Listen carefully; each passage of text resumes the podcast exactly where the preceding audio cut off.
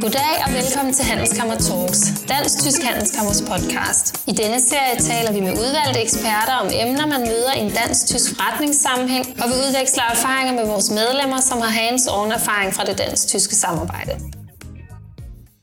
Velkommen til dagens arrangement fra Kongens Nytår i København fra Dansk Tysk Handelskammers studio. Vi skal tale om vores eksportbarometer her i dag. Det er en undersøgelse, som vi kører hver år. Vi spørger danske eksportvirksomheder om deres Tysklands forretning og hvordan de ser på det til det næste år. Og det kører vi øh, så i november-december nu øh, præsenterer vi så de her resultater, og det bliver så baggrunden til en hyggesnak om dansk eksport her i dag. Vi spørger omkring 6.000 virksomheder hver gang, og sidste gang her i 21, sidste på året, var det 326 virksomheder. Det er dem, som har leveret de her data. 57 procent af dem er fra den danske industrisektor, 34 procent er handelsvirksomheder, og 9% er servicevirksomheder. Den her snak om dansk øh, eksport kører jeg med Holger Sante, som er en anden økonom med den tyske accent, som har været her i København i mange år arbejdet for Nordea, blandt andet også Finansministeriet og nu chefanalytiker hos EKF Eksport, Danmarks Eksport Kreditforsikring. Vi bruger bare de her data, som vi har genereret, og med dem, denne data som baggrund taler vi så om tysk konjunktur, dansk konkurrence konkurrenceegne og andre emner. Og I kan bare stille spørgsmål, mens vi taler her. Så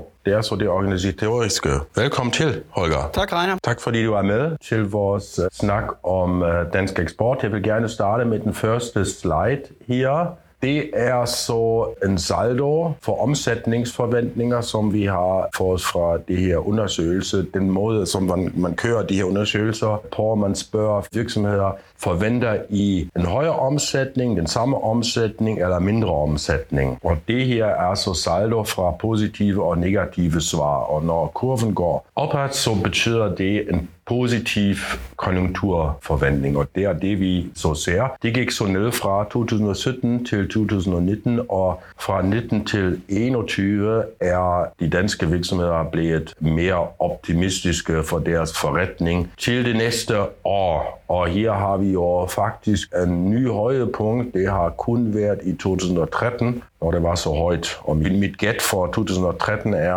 at der var mange af dengang, eller 12-13, der var så den her vindmølle-eventyr, og den tyske ufasning af atomenergi har spillet sikkert en stor rolle. Men øh, det er bare vurderinger af øh, lidt over 300 virksomheder i Danmark. Øh, Holger, hvad tror du? Er det her plausibelt, at vi ser fremgang, eller en stor fremgang i 22 eller i den nærmeste fremtid? Ja, det mener jeg. Jeg synes egentlig, det passer meget fint sammen med de fleste konjunkturprognoser, vi har. Egentlig alle, jeg kender. 2021 var jeg sådan en, et indhentningsår for mange økonomier, og det gik lidt bedre for Danmark end for mange andre lande. Og i Tyskland var der nogle særlige problemer, vi kan også snakke om, men øh, de fleste prognoser for 22, de siger jo omkring 3,5-4 procent vækst, og så måske lidt det samme i 23, og så kan man diskutere lidt om profilen, om 22 bliver bedre end 23, men 23 er også langt væk. Jeg synes egentlig, det passer meget fint, at det går op igen. Jeg ville være, jeg ville være overrasket, hvis det gik ned.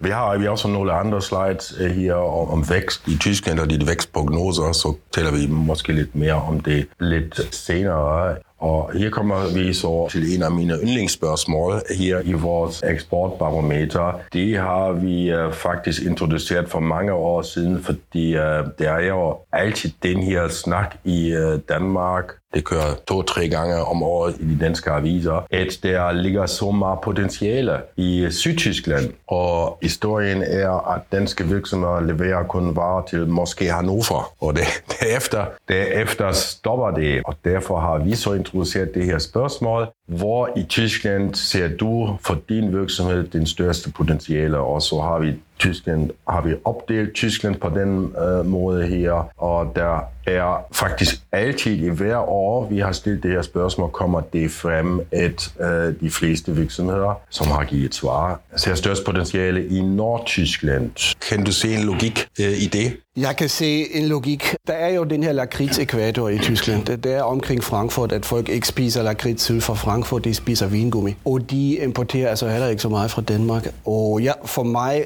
jeg tror, der ligger en masse ting i den her graf. For eksempel, at de fleste danske virksomheder der er aktive i Tyskland, de er jo aktive i Nordtyskland. Det er bare tyngdekraften, fordi det er så tæt på Danmark. Og så udnytter de måske deres øh, potentiale og opfylder deres ønske om at lave forretning med Tyskland. Og jo længere man kommer væk fra det, jo færre har eksport derhen eller andre aktiviteter. På den ene side er det meget naturligt, men på den anden side er det jo stort potentiale, fordi det er i Bayern, og øh, hvis man ser bort fra Hamburg og Bremen, er Bayern og Baden-Württemberg jo de, de rigeste delstater. Måske ikke dem med den højeste vækst, men øh, øh, alligevel der, der er stort potentiale i det. Men der er også, der er også, også en masse konkurrenter, som, øh, som forsøger at komme ind i markedet der klikker lige videre til det her slide, som du har faktisk sendt til os øh, i går aftes, om øh, den import i de forskellige delstater fra Danmark. Og det fortæller jo en interessant historie. 710 euro per indbygger i Slesvig-Holsten og 67 i Bayern og 74 i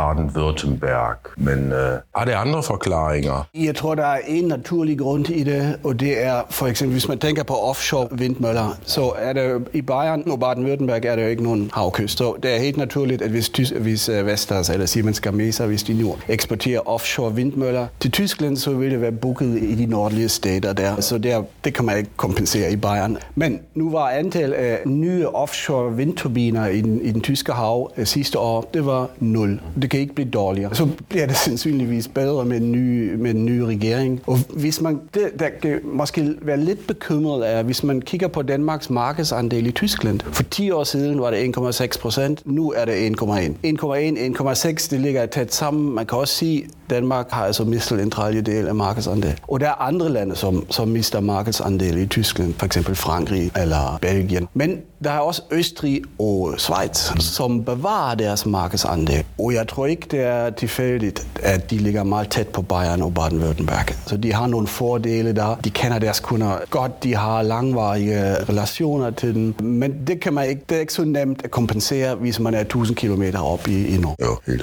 Jeg tror, vi, vi har faktisk i Dansk Handelskammer, har vi også engang kigget på markedsandele for østriske og øh, virksomheder. I, uh, når vi har kigget på, hvor meget at deres eksport til Tyskland går faktisk til Bayern og Baden-Württemberg. Og her er det jo det samme billede som for Danmark, bare omvendt. De sender næsten alt ja. til Sydtyskland, bare de er heldige, at de er så tæt på de her store og rige delstater, som jo har 25 millioner indbyggere og alle de her knaldedygtige virksomheder. Og det bringer os her til det med konkurrenceintensiteten. Det er en af mine hypoteser, at Tyskland er i det hele taget meget konkurrenceintensivt, fordi det er den største marked i Europa. Men det er især konkurrenceintensivt dernede i øh, Bayern og Baden-Württemberg. Jeg tror, det er sikkert rigtigt. Jeg er selv nordtysker, og vi, altså nordtysker mener jeg, vi er mange, som kigger lidt misundeligt på, på Sydtyskland, på deres store virksomheder der, som vi har ikke i, i samme grad i hvert fald i, i Nordtyskland.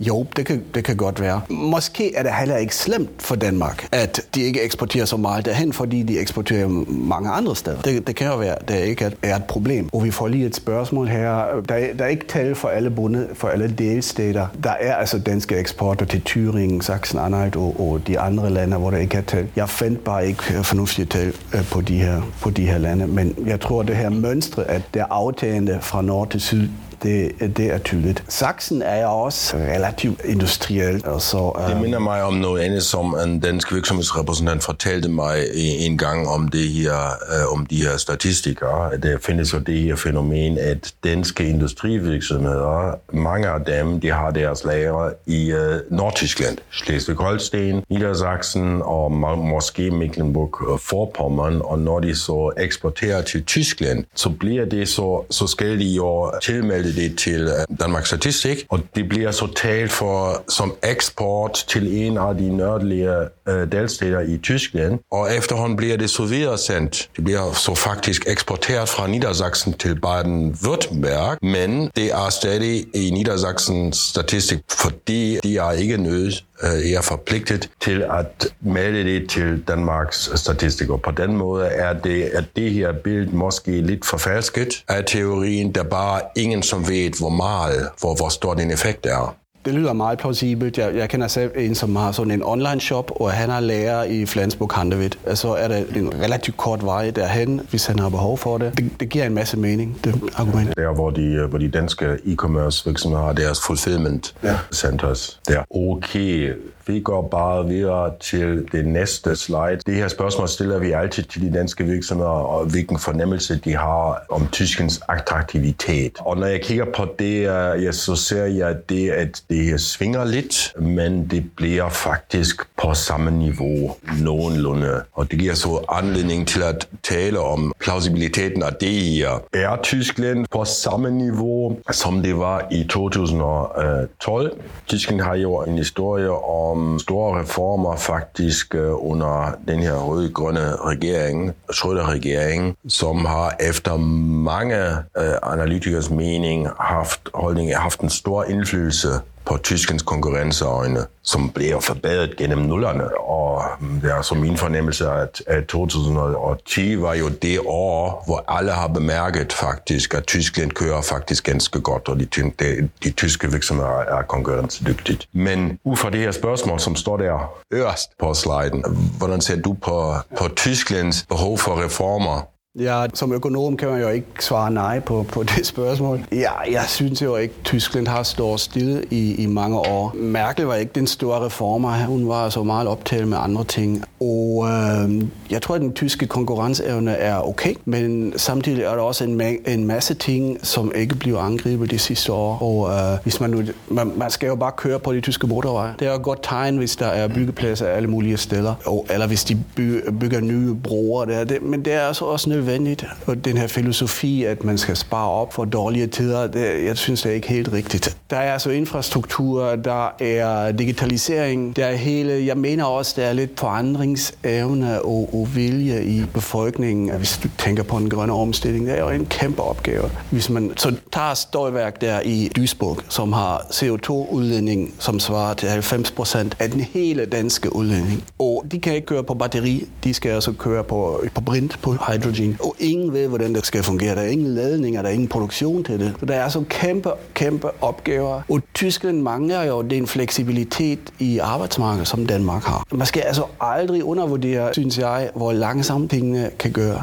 øh, kan gå i Tyskland. Også det med samarbejde mellem delstater og, og forbundsregering. Der er altså en masse opgaver. Der er, det er godt, der er en ny regering, synes jeg, som blander altså liberale kræfter med grønne og med lidt mere traditionelle socialdemokrater. Jeg synes, jeg synes de har, der er potentiale for at gøre noget ved digitalisering, infrastruktur og en masse andre ting, men de har altså store opgaver. Når du så siger, at tingene kan gå rigtig langsomt, så tænker man jo også om procedurer. Alt de her tilladelser til, hvad det nu er, offshore windparks ja. eksempelvis. Ja, ham der den nye øh, økonomiminister, Robert Habeck, jeg mener, at han har vist i Schleswig-Holstein, at man kan accelerere de her processer. Men at gøre det sammen i hele landet, også i Bayern, hvor man altså har den her berømte regel om, at man må ikke bygge vindturbiner tættere end 10 gange tiphøjden til, til det næste beboede hus der. Det udelukker faktisk øh, en masse muligheder. Og det er bare et eksempel på, at man skal altså blive hurtigere der. Måske skal vi forklare det lidt, lidt nærmere. Når man i Bayern findes der en regel. Hvis du skal vil bygge en vindturbine, som er 100 meter højt, så skal den være 1000 meter væk fra den næste, ja, næste hus. Fra den næste beboede hus. Og hvis det er et enkelt hus, så er det nok. Det, må, det behøver altså ikke være en by. Det kan bare også være altså en, en bondegard. De beskytter deres landskab. De siger også, vindmøller, det kan de godt gøre i Nordtyskland, hvor vinden blæser mere, eller i Nordsøen, men det er sandsynligvis ikke nok. Og så har Harbeck virkelig en, en stor opgave der. Habeck, som er ikke kun økonomi, men også klimabeskyttelsesminister, som er, det er det nye, nye ministeriet. Ja, vi ønsker ham held og lykke. Og den her er så, det her, det her tilladelses, de her procedurer, det er sikkert, det er, det, det mangler lige på dansk, men på tysk siger man det stikste bredt. Ja, ja, ja. ja. Der, er også, der er også godt i et demokratisk land, der er alle mulige klagemuligheder, at man tjekker det hele, øh, tager alle mulige hensyn. Det er også godt, at man gør det, men det er ikke i orden, hvis det tager 5-10 år for at bygge sådan noget. Det, jeg synes ikke, vi har, vi har den tid med det. Og det er jo så absolut trussel til alle de, de mål, som man har sat sig selv for CO2-reducering. Hvis man ikke kan gøre op med de her, de her procedurer, så ja. kan man ikke komme i, i mål. Lad os gå videre til noget andet, som øh, vi altid citerer. Det er jo for os, at det er for os som dansk handelskammerat er vigtigt at se på de her faktorer, de her succesfaktorer på det her hårde marked, Tyskland. Her spørger vi de virksomheder altid om, hvor vigtigt det er. Alt fra rådgivning til produktets kvalitet og konkurrencedygtigt pris. Er det nogle, nogle overraskelser i det her for dig? Nej, egentlig ikke. Det her med høj kvalitet, ja, de tyske ingeniører, de tyske, de kan jo også, også en masse. Så skal man kunne levere noget øh, med fornuftig pris og høj kvalitet. Der er ikke meget vægt på Made in Danmark, og jeg har boet 46 år i Tyskland. Jeg har aldrig hørt Made in Danmark, fordi i Tyskland er Made in Germany så stor. Men du har nok leget med Lego. Ja, ja, ja, det har, det har jeg. Men jeg ved ikke, om jeg vidste som barn, at det kom fra Danmark. Det vidste jeg ikke. Man var jo ligeglad med det. Og det er, jeg tror, det, det kommer ud fra det her vurdering, at markedet Made in Danmark spiller ikke en stor rolle, faktisk. Det er mere, at man handler med, som tysk importør eller forretningspartner, handler man jo med den virksomhed og ikke med land. Og det er virksomhedens kvalitet, som spiller en stor rolle. Jo, det her med sprogkundskaber, um, ja, jeg tror, det spiller helt klart en rolle. Det er også et gammelt emne, antager jeg, at uh, det skaber bare tillid, det skaber relation til, til partner, hvis man, hvis man gør sig umage med, med sprog også. Altså, det gælder jo også måske en anden vej rundt. Nu er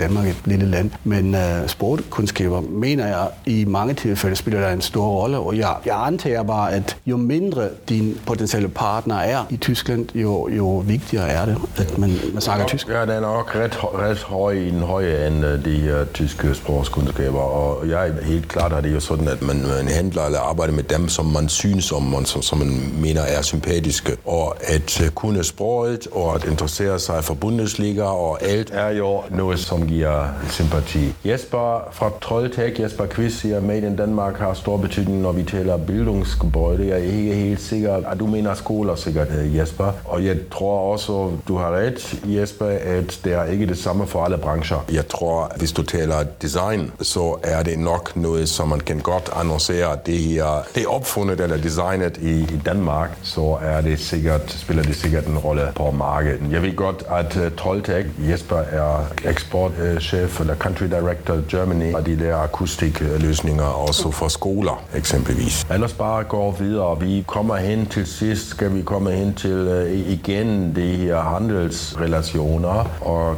kommer så lidt tættere på en vurdering, hvor stor væksten vil blive, og eksportvæksten. Og den her eksportvækst har jo sikkert har jo helt klart også noget med den vækst at gøre, som man har i en økonomi. Hvis en økonomi vokser bare internt øh, på det interne marked, så vil den jo også importere mere. Og her kigger vi så lige på væksten, som vi har set, eller vi ser lige nu i øh, Tyskland og Danmark. Øh, Danmark er jo growth champion, som jeg har skrevet over det her slide, som er faktisk det land, som har klaret den her pandemikrise bedst efter The Economist og Nordeas øh, vurdering, som har begge to lavet rankings over det, og der er så Danmark på første plads. Minus, omkring minus 2 procent i Tyre, og det kan man sammenligne med minus 4,6 i Tyskland og, og minus 10 i nogle andre sydeuropæiske øh, lande. Og det har ikke kun skrumpet mindre i, øh, Danmark har ikke kun skrumpet mindre i 20, men også vokser mere i 21. Og så kommer der så det, som jeg fortolker som en indhandlingseffekt her for Tyskland i 22?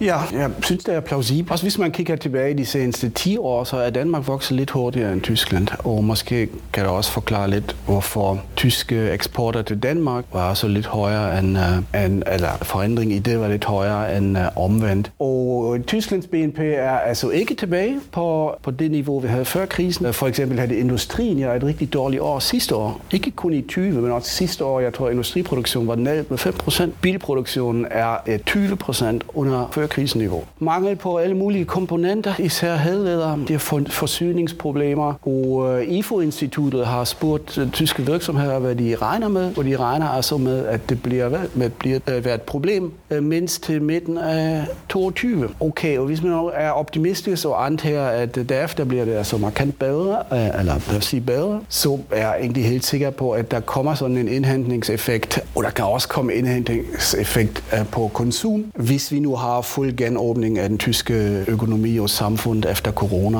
Og jeg tror, at coronamanagement har altså også bidraget til øh, bedre performance af dansk økonomi. Både folkets holdning til det hele er, så tror jeg, så lidt mere konstruktiv end det er, jeg oplever det i Tyskland. Man var bare mere beslutsom i Danmark, synes jeg, og har stort set taget de rigtige beslutninger. Man behøver ikke diskutere med 16 bundeslander i Danmark, hvad der nu sker. Så der er en masse grunde for, at det gik lidt bedre i Danmark. Men en gang det åbner op igen, forhåbentlig åbner op snart, kommer der altså også fremgang i Tyskland. Det mener jeg. Og de her flaskehalse for produktion, de spiller en stor rolle for den tyske, ja. tyske økonomi. De, Tyskland har jo en stor industriel sektor. Især er der så en stor bilsektor. Og hvis de ikke kan få deres microchips, så kan de jo heller ikke købe alle de her ting, som de ellers køber i Danmark, fordi de kan ikke producere de her biler. Ja, man kan se det faktisk meget plastisk i nogle, nogle grafer, hvor tyske ordre, de ligger her, og produktionen ligger her, og normalt bevæger de to sig sammen, og nu er der stort gap mellem de to. Så der er højt niveau på nye industriordre, men produktionen er bare der, fordi de, kan ikke producere.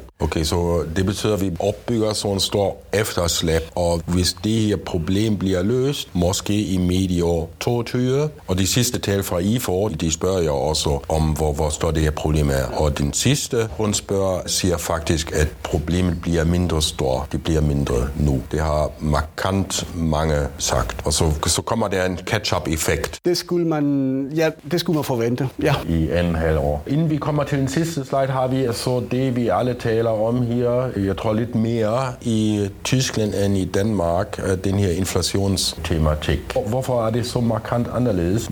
Jeg tror, at 1% spiller en stor rolle, fordi Danmark i det mindste 21 er stadigvæk under den her grænse, som ECB'en har sat sig selv, og kommer faktisk kun 0,4 procent brang over den her grænse i 22, hvis det er korrekt. Men hvad er grunden til, at inflationen er mindre stor i Danmark? Energi bidrager en masse til inflationen. Det er ikke kun energi, men energi. Jeg tror, at den seneste energi, uh, inflationstal, der var inflationsraten kun på energi på 20 procent. Og hvis et land bruger en masse kul og en masse, en masse gas, og kulpriserne og gaspriserne er høje, og oliepriserne er også høje, så slår det stærkere igennem, at hvis man sammenligner det med lande, som sætter sig altså allerede mere på vedvarende energi, som Danmark gør. Jeg tror, det spiller måske en stor rolle. Og det er måske også anledning for at snakke om nogle risici for det, vi oplever her, øhm, da de fleste antager, at olieprisen øh, den er måske snart på overgrænsen, øhm, men det ved vi jo ikke. Vi ved jo ikke rigtigt, hvad der sker ved den russiske grænse til Ukraine, og hvad der kommer næst med sanktioner og modreaktionen. De fleste, og jeg synes, det er fornuftigt, antager jeg bare, at der ikke sker det, det store hele, at man finder en diplomatisk løsning. Men den her inflation spiller en stor rolle, og det skræmmer folk lidt. Men jeg tror ikke, de, at tyskerne de stopper med at gå til shopping. De har jo også opsparet en masse øh, under de her corona-nedlukninger. Øh, der kommer også lønforhandlinger i Tyskland. Der er lønforhandlinger for 10 millioner øh, ansatte i Tyskland i år. Blandt andet i metalindustri, i den kemiske industri. Og hvis jeg var i fagbevægelsen nu og kigger på inflation på 5%, og kigger frem med stor usikkerhed om produktion, jeg vil altså kræve en masse lønforhøjelser, hvis jeg var i fagbevægelsen. Og så vil en anden side sige, ja, men vi skal altså beskytte konkurrenceevne og alt det der. Men det, jeg tror,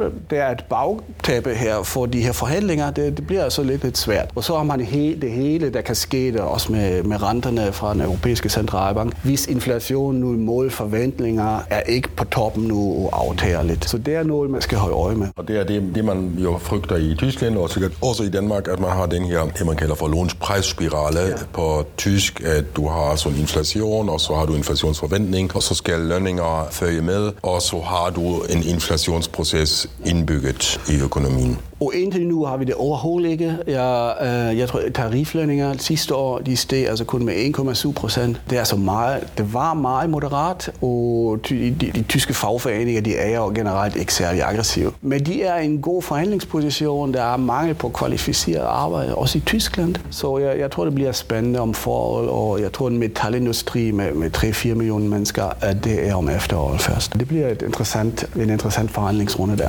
Mange på kvalificeret arbejdskraft, det bliver et stort issue, både i Danmark og i Tyskland. Måske lidt mere i Danmark, fordi arbejdsløsheden gik mere tilbage, mener jeg, i Danmark end i Tyskland. Ja, jeg tror også, hvis man kigger på nogle af de her rundspørgsler, der gøres for, for danske virksomheder, det er en stor bekymring, yes. Vi har nu den sidste slide her, og taler lidt om historien og fremtiden for dansk-tysk samhandel. Hvis man går længere tilbage, så kommer man til 2002, hvor det, som var den sidste år, hvor faktisk Danmark havde et overskud i handelsbalancen. Og her ser vi så det fra 10 år med den faktisk indbygget prognose, uden at jeg siger, hvor mange procentpoint det er her, øh, men vi forventer sikkert vækst for 2022. Her ser vi så øh, især i interessant er jo 14, 2014, hvor vi faktisk havde en balance, og historien bag det var jo i 13 og 14 masser af vindmølleleverancer til Tyskland, 2011 var det en beslutning om udfasning af atomenergi, og så købte Tyskland masser af vindmøller i Danmark. Men derefter blev det her det her overskud fra, fra tysk side større. Har du et, et bud eller overvejelser om det, Holger? Ja, for mig som makroøkonom, det, det første jeg tænker på er, hvordan var det med væksten i de to lande? Hvis, hvis et land vokser stærkere, så importerer den sandsynligvis også mere fra alle lande, dermed også fra Tyskland. Og der var væksten i, i Danmark var jo stærkere, så eksporterer de fra, fra Tyskland. Og tyske importer, de vokser ja. Den tyske andel i den danske import, den er så nogenlunde stabil, 15-16 procent, tror jeg, hvis man kigger på varer. Jeg tror, det er både konkurrenceevne fra tysk side plus dansk øh, ja, efterspørgelse på grund af vækst, at man, at man har det her resultat. Og hvis jeg kigger frem, så mit bedste bud vil være, hvis Tyskland nu vokser omkring 3,5-4 procent i år, så vokser også de tyske importer med måske 4-5 procent. Og omvendt, hvis Danmark vokser lidt mindre, fordi de klarer sig så godt sidste år, så vokser dansk import måske lidt mindre